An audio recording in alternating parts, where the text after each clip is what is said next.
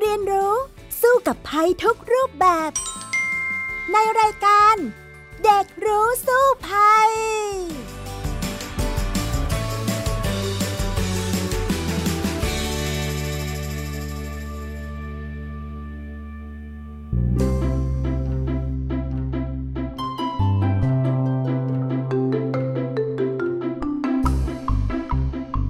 วัสดีค่ะ คุณผู้ฟังคะพบกันอีกครั้งในรายการเด็กรู้สู้ภัยนะคะ วันนี้พี่ดารินกำเนิดรัฐมากับน้องฟินิกสุภาพบงกตโวกเมอร์นั่นเอง สวัสดีค่ะฟินิกสวัสดีค่ะพี่ดาริน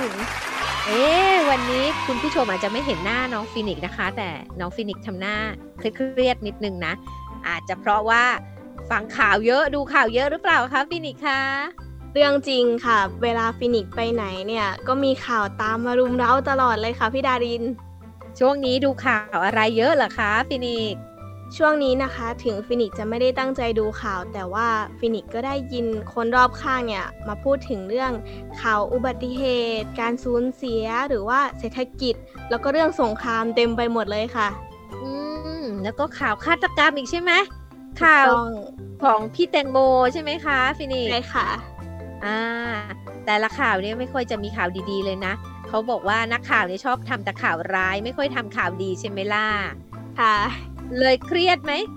ฟังแล้วก็แอบเครียดหรือว่าเครียดมากๆเลยค่ะ เพราะว่า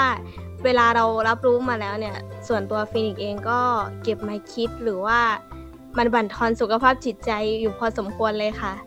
โอ้ถ้าอย่างนั้นนี่อันตรายเหมือนกันนะ จริง ๆ แล้วเนี่ยมีคำแนะนำออกมาเยอะเลยนะคะ เกี่ยวกับการที่เสพข่าว เพราะว่าอย่างที่บอกนักข่าวก็ชอบทำข่าวร้ายมากกว่าข่าวดีใช่ไหมล่ะ แล้วก็อาจจะทำให้คนที่ติดตามข่าวเหล่านั้นด้วยความลุ้นหรือว่าความอินเนี่ยเกิดความเครียดขึ้นมาได้นะคะ ดังนั้นเดี๋ยววันนี้มาคุยเรื่องนี้ด้วยกันเลยค่ะ เรื่องของอันตรายจากการเสพข่าว จนเครียดเกินไปนะคะ ไปฟังกันในช่วงแรกของรายการกันเลยค่ะ ช่วง รู้สู้ภัย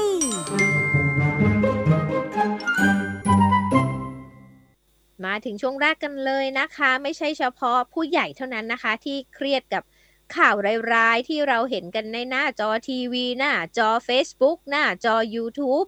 เด็กๆก็เครียดเหมือนกันอย่างที่น้องฟินิกบอกแล้ว ดังนั้นฟินิกสงสัยอะไรคะสำหรับเรื่องนี้ ค่ะก็ สำหรับฟินิกแล้วข่าวพวกนี้เนี่ยมันเข้าถึงเด็กแล้วก็ผู้ใหญ่ทุกวัยเลยค่ะ เพราะว่ามีหลายคนเนี่ยเอามาเล่าต่อๆกันมาใช่ไหมคะ แล้วก็เป็นประโยคสนทนา ทีนี้การที่เราได้รับข่าวสารไม่ดีพวกนี้เข้าไปเนี่ย มันส่งผลเสียต่อเรายังไงบ้างคะ จริง ๆ ก็อันดับแรกก็คือความเครียด โดยที่บางคนนี่เครียดไม่รู้ตัวนะ ที่ผ่านมาเนี่ยเนื่องจากพี่ดารินก็เป็นนักข่าวใช่ไหมคะ เป็นคนที่จะต้องตามข่าวโดยอาชีพอะอยู่แล้วนะ บางครั้งเนี่ยเราก็เครียดมากเลยกับหลายเหตุการณ์ที่มันรุมเร้า อย่างเช่น สถานการณ์หลายอย่างที่เป็นเหตุการณ์รุนแรงของโลกแล้วก็ของบ้านเรานะคะ อย่างเช่นข้อหนึ่งสมมุติว่ามีเหตุการณ์ความรุนแรงทางการเมืองอย่างเงี้ยมันทำให้บรรยากาศโดยรวมมันเครียดอยู่แล้ว แล้วเรายิ่งติดตามเรื่องนี้มากขึ้นเรื่อยๆเนี่ยเราก็จะเครียด หรือเกิดเหตุภัยพิบัติ หรือเกิดเหตุ ที่เป็นเหตุการณ์อาชญากรรมร้ายแรง อย่างเช่น กรณีของคุณแตงโม ที่เป็นดารา ซึ่งเป็นขวัญใจของหลาย ๆ คนแฟนคลับเยอะมาก แล้วเสียชีวิตแล้วมีเงื่อนงำก็เลยทำให้หลายคนในหน้าออนไลน์กลายทำตัวเป็นนักสืบโคนัน ใช่ไหมอ่าเราก็เป็นโคนันไปเราก็พยายามที่จะสืบหาเอ๊ะการที่คุณแตงโมเสียชีวิตนี่มีเงื่อนงำอย่างไร ติดตามตรวจสอบดูคลิปทุกอย่าง บางคนก็ ไม่ได้เกี่ยว แต่ว่าก็อยากจะไปสืบด้วยอย่างเงี้ยค่ะแม้แต่สสเองก็ยังไปตามหาคลิป หรือว่ากล้องวงจรปิดเพื่อที่อยากจะช่วยสืบหาเรื่องราวของคุณแตงโม ซึ่งเราในฐานะคนที่ดูข่าวใช่ไหมเราก็ดูไปเรื่อยๆ นะ ดูไปดูมาเนี่ยเราก็อินใช่ไหมเราก็เหมือนกับดูหนังอะ่ะอย่างพี่ดารินเนี่ยเป็นคนชอบดูหนังนักสืบมากเลย ชอบดูการ์ตูนโคนันนะตอนเด็กๆ ดูบ่อยมากชอบมาก แล้วต่อมาโตขึ้นก็จะแบบ ดูหนังฝรั่งอะไรเงี้ยค่ะ ที่เป็นนักสืบหรือซีรีส์นักสืบอย่างเงี้ย แล้วมันก็เอามาใช้กับชีวิตจริงด้วยไง บางทีเนี่ยอย่างข่าวคุณแตงโมเนี่ยพี่ดารินฟังไปฟังมาฟังข่าวฟัง YouTube ด้วยนะ ฟังจนหลับไปก็มี แล้วบางทีฝันร้ายเลยเครียดค่ะ เพราะว่าฟังมากไปอะเสพมากไปอะมันก็ทำให้เราอินเกินไปด้วย ส่วนตัวของน้องฟินิกเองล่ะคะ มีอาการประมาณนี้บ้างไหมคะ ส่วนตัวของฟินิกเองยังไม่มีอาการประมาณนี้ค่ะ แต่ว่าเห็นได้ชัดจากคนรอบข้างที่เป็นเพื่อนฟินิกที่เขามาพูดถึงว่าเออเขาเครียดมากเลย แล้วก็ในแพลตฟอร์มต่างๆ เนี่ยที่เป็นที่พูดถึงกันของข่าว เขาก็มาแชร์ว่าแบบเออมีคนที่เขารู้จักเนี่ยฝันร้ายจิตตกหรือว่าเกิดอาการทำร้ายตัวเอง เพราะว่าเครียดจากข่าวพวกนี้มากด้วยค่ะ อืมใช่แล้วล่ะค่ะ เชื่อไหมว่าในช่วงโควิด -19 ที่ผ่านมาเนี่ยมีหลายคนนะ ฆ่าตัวตายเลย เพราะว่าเครียดกับกระแสข่าวของโควิด -19 นะกลัวว่าตัวเองจะติดเชื้อ กลัวว่าจะเกิดปัญหาต่างๆ นานา หรือบางคนก็เครียดจากปัญหาเศรษฐกิจที่รุมเร้า แล้วก็แล้วตอนนี้ก็มีข่าวเรื่องสงครามอีกนะ ก็คือรัสเซียยูเครนอย่างเงี้ยค่ะ จริงๆ ก็ไกลบ้านเรามากนะ แต่หลายคนก็อินนะคะ อินเพราะว่ามันมีผลกระทบต่อเนื่องในเชิงเศรษฐกิจ ก็ทำให้เศรษฐกิจบ้านเราเนี่ยก็แย่ลงไปด้วยอะไรแบบเนี้ย หลายคนก็เครียดค่ะ แล้วก็อาจจะนำไปสู่การที่เครียดหนักมากแล้วส่งผลกระทบกับจิตใจ ส่งผลกระทบกับการที่อาจจะมีการเป็นโรคซึมเศร้าได้เลยนะน้องอืมฟินิกคะแสดงว่ามันก็สามารถเกิดภาวะแทรกซ้อนที่เป็นโรคต่างๆ มารุมเร้าเพิ่มได้หรอคะใช่แล้วล่ะค่ะ จิตแพทย์เนี่ยเขาเตือนเลยนะว่าการเสพข่าวมากเกินไปเนี่ย มันจะทำให้เป็น อาการหนึ่งที่มีชื่อภาษาอังกฤษว่า headline stress disorder แปลว่าเนาะเสพข่าวจนหดหู่มากเกิน อันนี้มันก็ดูตลกนะ ว่าอะไรกันใครจะเสพข่าวจนหดหูได้เหรอ แต่จิตแพทย์บอกว่ามันได้นะ มันเสพจนหดหูมากอะ มีผลกระทบกับร่างกายและก็จิตใจได้หลายระบบเลยค่ะ บางคนเนี่ยมีอาการใจสั่น แน่นหน้าอกนอนไม่หลับวิตกกังวลซึมเศร้า โกรธ โกรธก็มีนะ เช่นไม่พอใจไง เช่นสมมุติว่านักสืบออนไลน์ไปสืบเรื่องของคุณแตงโมแล้ว คิดว่ามันมันจะต้องเป็นเหตุการณ์อย่างนี้แน่เลยค่ะ แล้วเสร็จแล้วมีคนออกมาปฏิเสธว่าไม่ใช่ ข่าวนั้นนะเป็นเฟกนิวส์เป็นข่าวปลอมนะไม่ใช่นะ โกรธว่าทำไมไม่เป็นอย่างนั้น ฉันคิดว่าต้องเป็นอย่างนี้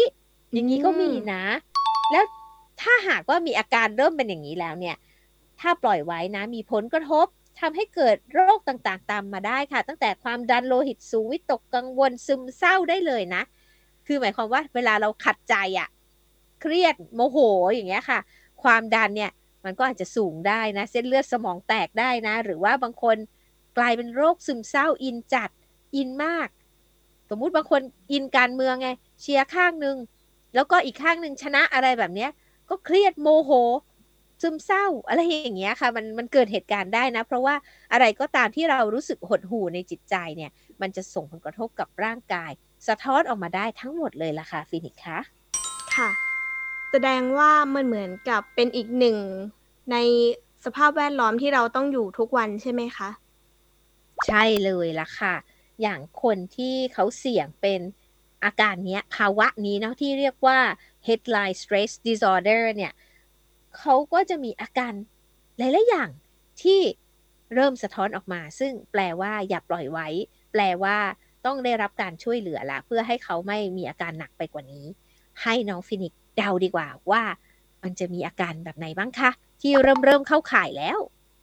อืม อย่างแรกต้องเป็นหงุดหงิดใช่ไหมคะ อืม ใช่แล้วล่ะ นั่นก็คือเครียดค่ะ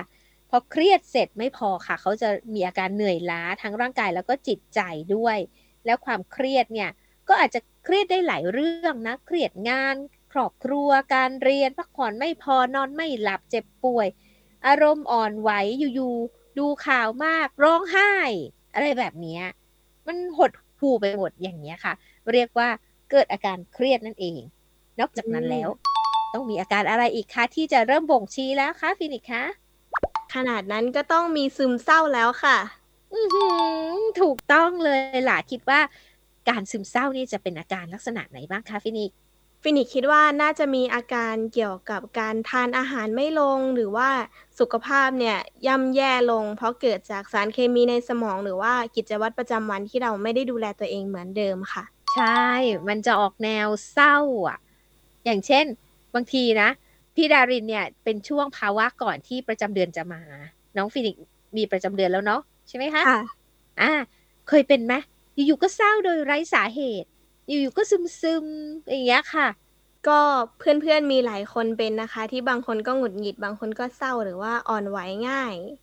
อ่าใช่ อย่างเช่นอยู่ๆ ดูการ์ตูนอยู่ก็ร้องไห้อย่างเงี้ยค่ะพี่ดารินก็เป็นเนาะแต่คนที่เขาเป็นโรคซึมเศร้านี่คือมากกว่านี้กระตุ้นได้ง่ายด้วยการที่เสพข่าวที่ดูแล้วหดหูใจนะคะ แล้วก็อาจจะทำให้เขาเครียดถึงขนาดร้องไห้เศร้าซึมไปคิดสั้นได้อย่างเงี้ยก็ไม่โอเคเหมือนกัน นอกจากนั้นแล้วคนที่เสี่ยงจะเข้าภาวะนี้ก็คือคนที่อยู่ใน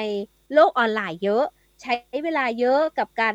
เรียนรู้หรือว่าพยายามที่จะตามข่าวสารแล้วไม่รู้ว่าจริงหรือปลอม มันก็มีได้หมดนะทั้งดีทั้งร้ายนะคะ แล้วก็คนกลุ่มที่ขาดวิจารณญาณในการเสพข่าวด้วย ก็มีแนวโน้มมาเชื่อง่ายไปหมดกับทุกข่าว ซึ่งต้องรู้นะคะว่าข่าวออนไลน์เนี่ยก็อันตรายเหมือนกันนะ เพราะว่ามีทั้งปลอมมีทั้งจริง ต้องคิดให้ดีแล้วก็ต้องหาข้อมูลก่อนอย่าเพิ่งรีบเชื่อไม่อย่างนั้นเนี่ยจะมีผลกระทบกับจิตใจของเราได้นะคะ ค่ะ แล้วสำหรับคนที่ทั่วไปแล้วก็มีอาการจิตใจแข็งแกร่ง หรือว่าเป็นคนเฮฮาเฮลตีปกติเงี้ยค่ะ แล้วอาจจะไม่ได้อ่อนไหวง่าย แต่ว่าพอเสพข่าวนี้เข้าไปเยอะๆเนี่ยเขาสามารถจะเข้าข่ายภาวะนี้ได้ไหมคะ จริงๆนะ เป็นได้ทุกคนนะคะ น้องฟินิก healthy ไหมคะทางด้านจิตใจ เสพข่าวเยอะๆแล้วเป็นไงคะสำหรับฟินิกก็ ส่วนตัวไม่ได้ healthy เท่าไหร่ค่ะ แต่ว่าเวลาเสพข่าวแล้วเรารู้สึกว่าเออมันมากเกินไปแล้ว เราก็แบบอยากถอยออกมา เพราะว่ามันก็ค่อนข้างหดหู่ค่ะ ใช่เลยล่ะฟินิกอย่างเรื่องน้องแตงโมนะ พี่ดารินก็เป็นคนหนึ่งที่ติดตามมากเลยอะมากๆ เพราะว่าสงสัยแล้วอารมณ์เหมือนคล้ายๆ ดูดูนักสืบคนนั้นนะคะเพราะว่านักสืบเยอะมากในโลกออนไลน์เนาะแล้วก็ นักข่าวเองก็ทำตัวเป็นนักสืบด้วยสืบกันหมด ทุกคนสืบหมด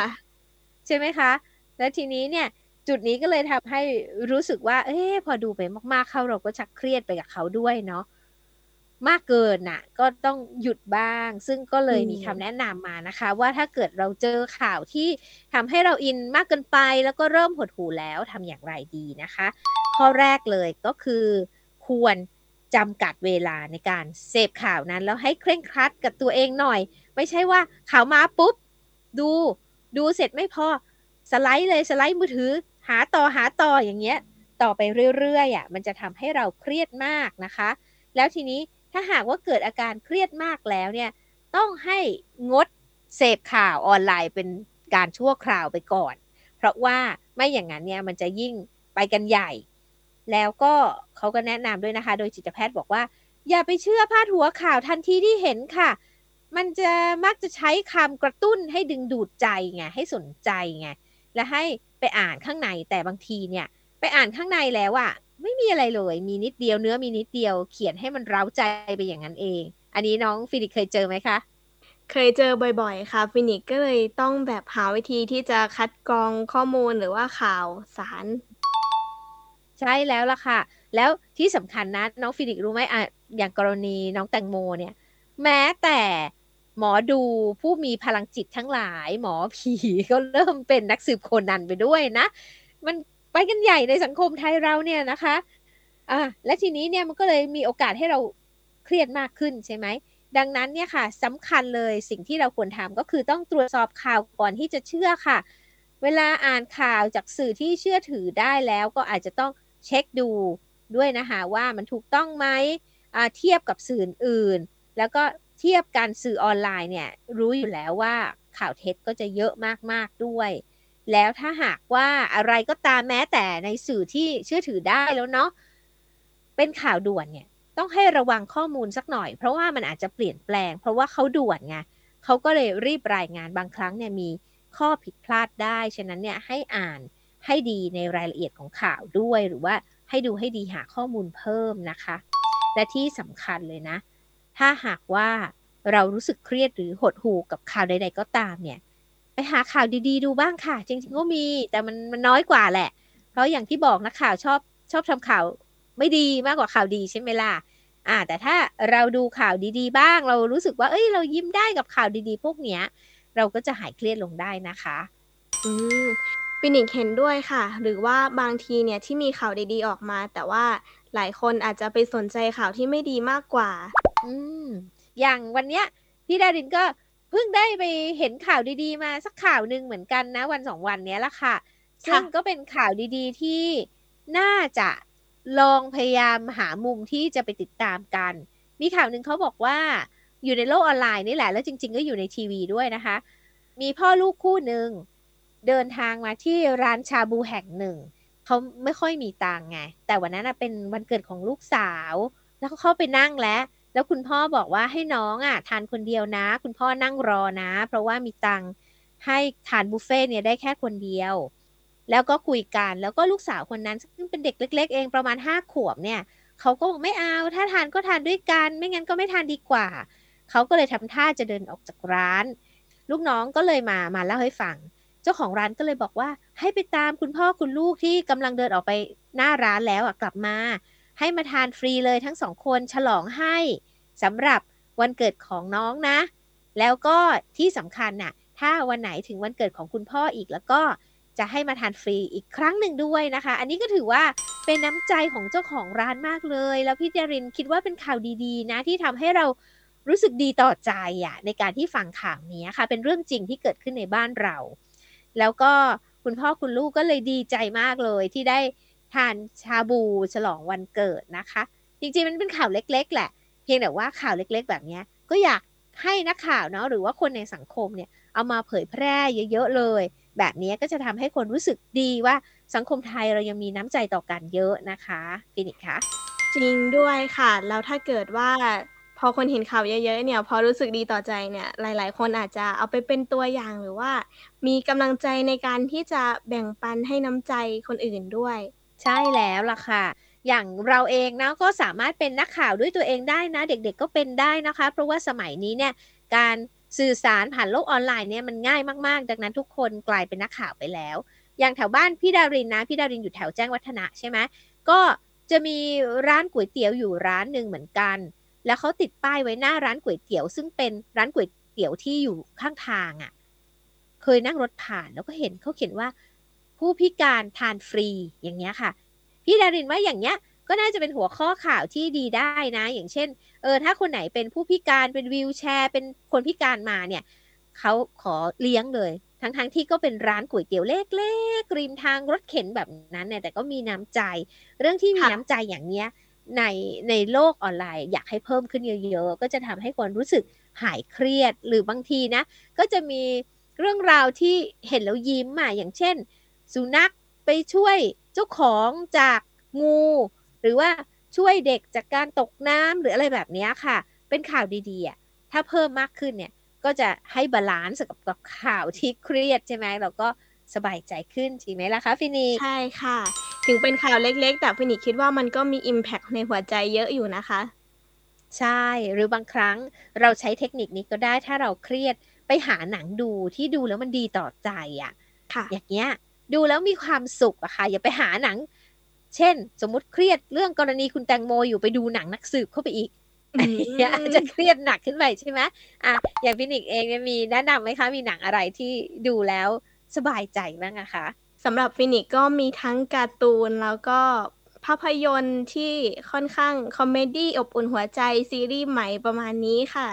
อ่าใช่ค่ะ ถ้าดูแบบนี้เนี่ยก็จะรู้สึกสนุกและสบายใจขึ้น อย่าเพิ่งไปดูหนังที่มันดูแล้วเครียดอะ อย่างเช่นหนังสงคราม หนังสู้รบ หนังโรคระบาดหรืออะไรแบบนั้นนะหรือว่าซอมบี้อย่างเงี้ยบางทีก็ดูแล้วมันเครียดเกินไปนะคะ หาหนังที่ไม่เครียดก็สบายใจขึ้นได้เหมือนกันค่ะฟินิคะค่ะ เอาละค่ะ ตอนนี้เราก็มาถึงช่วงท้ายรายการแล้ว ดังนั้นเดี๋ยวเข้าไปสู่ช่วงต่อไปกันเลยช่วงรู้เรารอดค่ะ ช่วง รู้แล้วรอด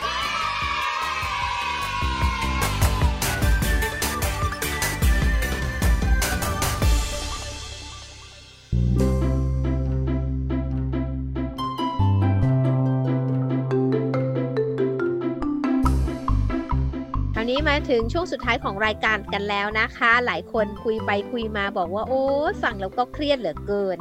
กับข่าวสารมากมายนะคะ จริงๆ มันก็มีกลยุทธ์เหมือนกันนะคะ ในการกำจัดความเครียดนะ นอกจากที่เราคุยกันไปแล้วดูหนังฟังเพลงให้รู้สึกสบายใจ น้องฟินิกคิดว่าทำอะไรได้อีกบ้างคะฟินิกคิดว่าเราสามารถพูดคุยกับคนที่เขาสามารถ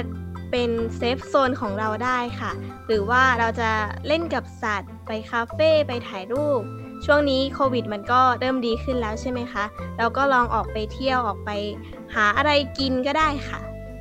อ่าใช่แล้วบางคนนี้บอกว่า ถ้ากินอะไรอร่อยอร่อยก็ลืมความเครียดไปนะ กินช็อกโกแลตกินขนม กินนู่นกินนี่แต่อย่ากินเยอะเกินไปนะคะ เดี๋ยวอ้วใช่ค่ะนะออกกำลังกายด้วย ใช่แล้วแหละ แล้วก็คุยกับคนอื่นอย่างที่น้องฟินิกซ์ว่าเนี่ย มันก็จะช่วยได้เยอะเลยนะ เพราะว่าอ่ามันทำให้เราเหมือนระบายไปกำจัดความคิดลบๆออกจากใจอย่างเงี้ย ก็ทำให้เราหายเครียดไปได้เยอะเลยนะคะค่ะ อีกอย่างหนึ่งที่ทำได้ค่ะบางคนเครียดหนักจริง ๆ ไม่รู้จะหาทางออกอย่างไรเนี่ย โทรไปปรึกษาได้กับผู้เชี่ยวชาญ มีสายด่วนสุขภาพจิตนะคะ เบอร์ 1323 ค่ะ หรือ 1323 นี่เขามีแชทบอทด้วยนะ ไปแชทกับ bot ก็ได้ค่ะ ไม่อยากคุยกับคนก็แชทกับ bot อันนี้ก็ช่วยได้เหมือนกัน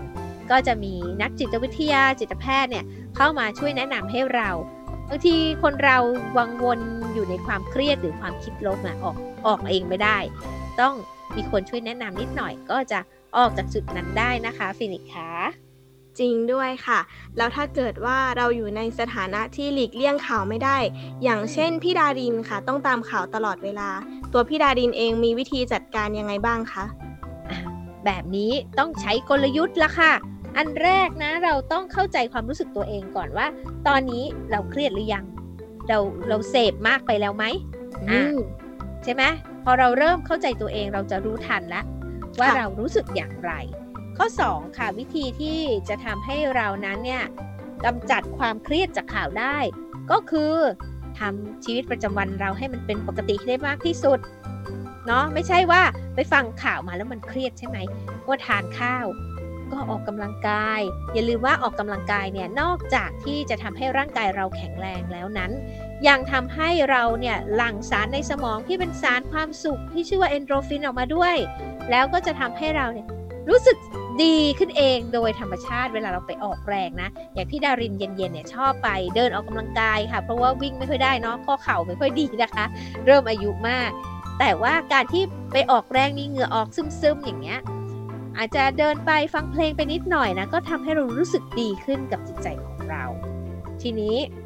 ถ้าหากว่ายังไม่หายอีกพี่ดารินก็จะไปคุยกับคนใกล้ชิดเหมือนที่น้องฟินิกบอกแหละ แลกเปลี่ยนกันอะไรอย่างเงี้ยค่ะ ก็ทำให้เราสบายใจขึ้นได้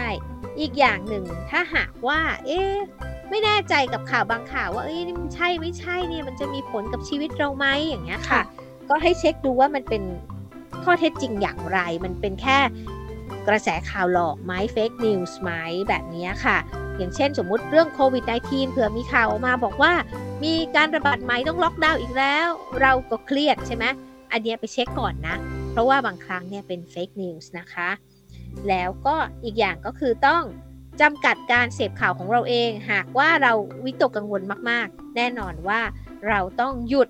หยุดสไลด์มือถือหยุดก่อนอย่างเงี้ยค่ะแล้วก็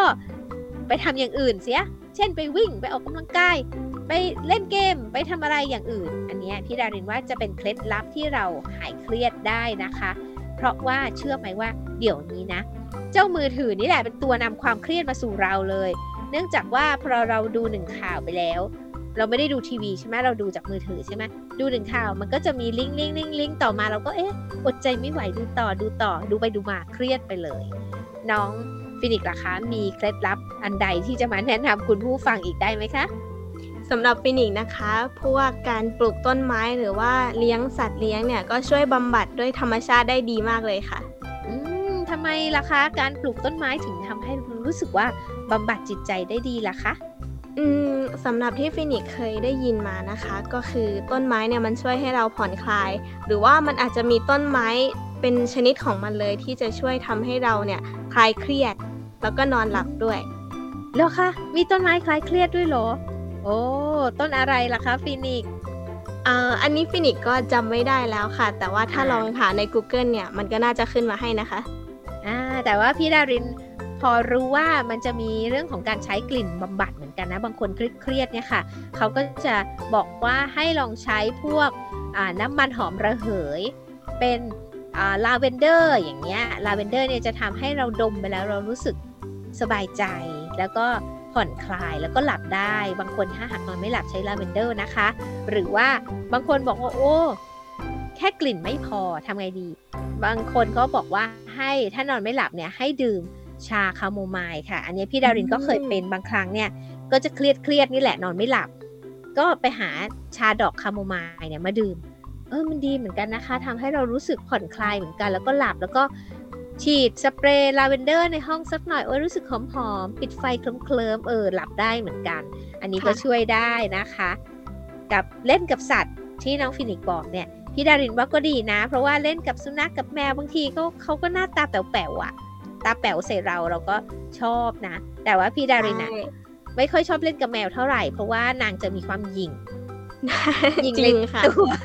ใช่ไหมจะชอบเล่นกับสุนัขมากกว่าน้องฟินิกล่ะคะ สำหรับฟินิกก็ชอบเล่นกับสุนัขเหมือนกันค่ะ เพราะว่าเขามีความสดใสแล้วเขาก็มาแจกความสดใสให้เราด้วย ใช่ทำให้เรายิ้มได้ บางทีเราไม่อยากยิ้มเนาะแต่เราพยายามยิ้มออกไปก่อนนะ หน้าพอยิ้มแล้วใจมันก็อาจจะยิ้มตามไปด้วยนะคะ ก็หวังว่าทุกคนนะคะที่ติดตามข่าวสารต่างๆนะคะ อย่าไปเครียดมากค่ะ อย่าไปอินเยอะ บางครั้งเนี่ยเราต้องแยกแยะนะคะแล้วก็ทำจิตของเราเนี่ยให้ดีซะก่อน ก็จะทำให้เรามีความสุข แล้วก็อยู่กับ ข่าวร้ายๆที่เยอะมากในสื่อออนไลน์ได้นะคะ ค่ะ เอาละค่ะ วันนี้เวลาของรายการเด็กรู้สู้ภัยหมดลงแล้วล่ะ พี่ดารินแล้วก็น้องฟินิกส์ลาไปก่อนนะคะ พบกันใหม่ครั้งหน้านะคะ สวัสดีค่ะ สวัสดีค่ะ ติดตามรายการได้ทางเว็บไซต์และแอปพลิเคชันของไทย PBS Podcast Spotify SoundCloud Google Podcast Apple Podcast และ YouTube Channel ไทย PBS Podcast Thai PBS Podcast View the world via the voice